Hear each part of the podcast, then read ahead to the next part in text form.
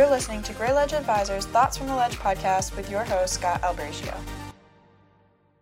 Hello, this is Scott Albraccio, and today I'm going to be doing a little podcast on my own, and we're going to be talking about the Retirement Act and what's going on in the industry as it relates to retirement in general. I think the federal government has ultimately come out and really determined about 73% of the non retired Americans have some retirement savings. That's great, but only a small subset feel that they're ready to retire. And the government's got this big issue. They've got people that are working that are going to have to continue to work because they don't have enough money set aside for retirement. So, in their infinite wisdom, they are modifying the Secure Act and they've come out with the Secure Act 2.0, which specifically focuses in on retirement savings plans, 401k, SEP IRAs, simple IRA plans. The first thing that everybody should notice is that this has gotten through the House and it is sitting in the Senate right now.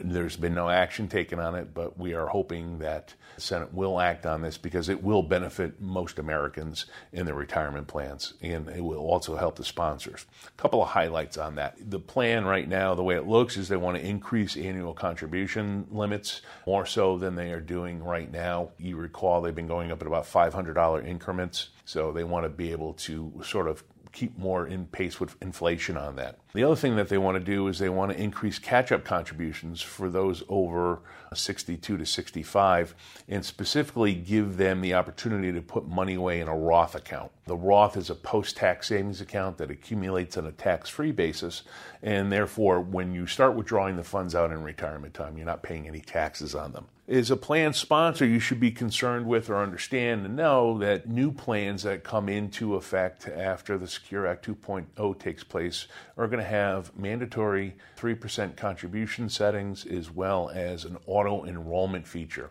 meaning that as you bring new employees on, the program automatically be enrolled at a 3% contribution on their out of their salary.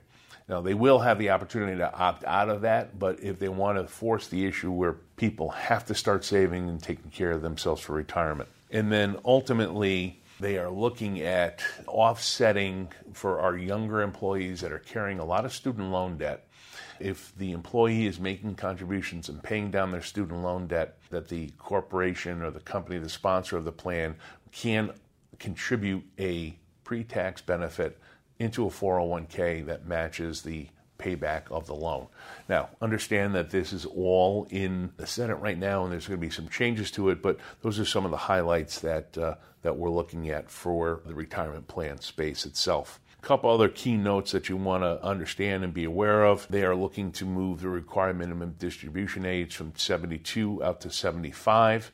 They'll do that in a phase in. What's proposed is they'll do it in a phase in period. There are small employer startup credits for 401k plans, and they also want to take and increase the simple IRA contributions and index those to the inflation objective that is out in the market right now for those listeners that are actually located in Connecticut, Connecticut has passed legislation actually passed in 2016, and it's just coming into play right now for what we call the Connecticut My Savings Plan. And this is a state mandated plan. If you're a small employer with five or more employees and do not offer a, your own individual 401k plan, the state is going to make it mandatory that you contribute your employees' wages to the state funded program, which I mentioned is called My CT Savings Plan. The state plan offers auto enrollment. You'll have to go onto a site that's put out by the state of Connecticut, sign up on there.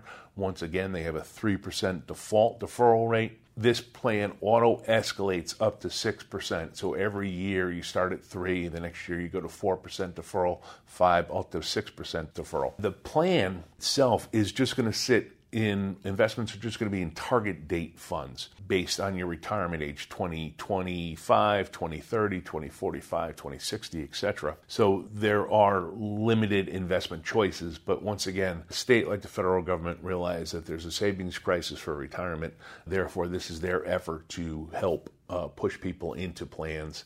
You always have the opportunity to do it on your own through a company like GreyLedge Advisors who specialize in retirement savings plans or your own broker as well. So look at the opportunities that you have out there. This will be phased in, and the smallest of employers will not be impacted until the fall of 2022. Appreciate you taking the time to listen to us today and look forward to some additional podcasts from our organization.